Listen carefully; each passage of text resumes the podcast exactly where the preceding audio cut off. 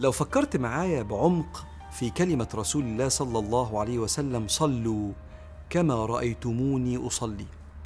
هتلاقي إن من أكتر الطرق الفعالة لإصلاح اللي حواليك إنك أنت تبدأ الإصلاح ده بنفسك. لأن ده فيه فايدتين كبار قوي. الفايدة الأولى هو إيجاد الصفة اللي أنت عايز توجدها في المحيط عن طريقك أنت. فأي حد عايز يتعلم الاجتهاد أو الألفاظ الراقية أو التسامح أو النظافة يتعلمها منك.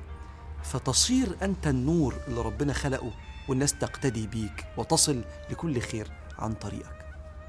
الفايدة التانية إنك لو بدأت بنفسك هتبقى قدوة فقوة وتأثير نصيحتك هيختلف تماما. لما الأب والأم يكونوا مصدر الهدوء في البيت يقدروا يوصوا عيالهم بالهدوء. لما المدير يكون أكتر واحد مجتهد يقدر يأمر الناس اللي بيشتغلوا معاه بالاجتهاد والإتقان والانضباط. عشان كده بيت الشعر بيقول إذا كان رب البيت بالدف ضاربا فشيمة أهل البيت الرقص. هو رب البيت القدوة بيعمل كده ما بالك بالناس اللي بتتعلم منه.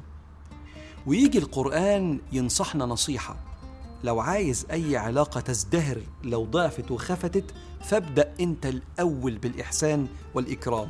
بسم الله الرحمن الرحيم. ادفع بالتي هي أحسن السيئة. يعني لو حد أساء لك جرب تدفعها وجرب أنت تقابلها بالإحسان. وفي الآية التانية الأشهر ادفع بالتي هي أحسن فإذا الذي بينك وبينه عداوة كأنه ولي حميم.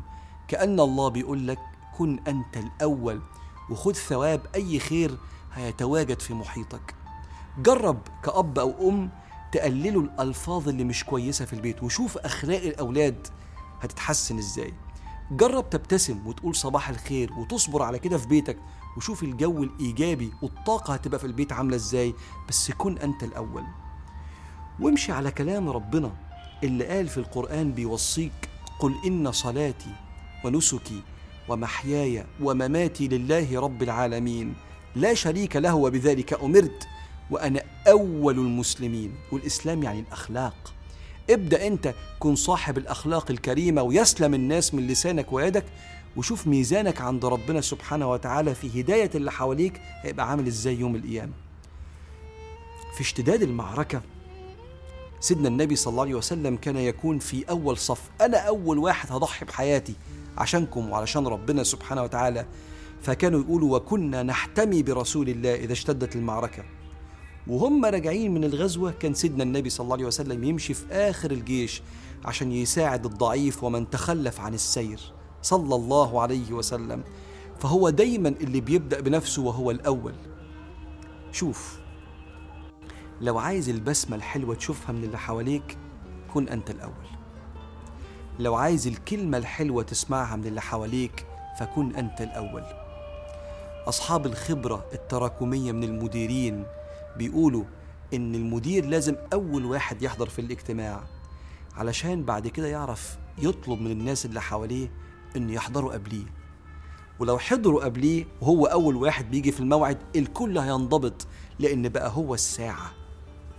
فسيدنا النبي صلى الله عليه وسلم يقول لك لا يؤمن أحدكم حتى يحب لأخيه ما يحب لنفسه. فلو أنا أحب أتعامل برقي هبدأ أنا الأول أعطي الرقي. فيلا بسم الله. تخلق بسم الله المبدئ وابدأ أنت الأول. فأي خير نفسك يتواجد في محيطك طبقه على نفسك. وورث البداية بكل خير من رسول الله صلى الله عليه وسلم اللي كان بداية كل خير في حياة أصحابه.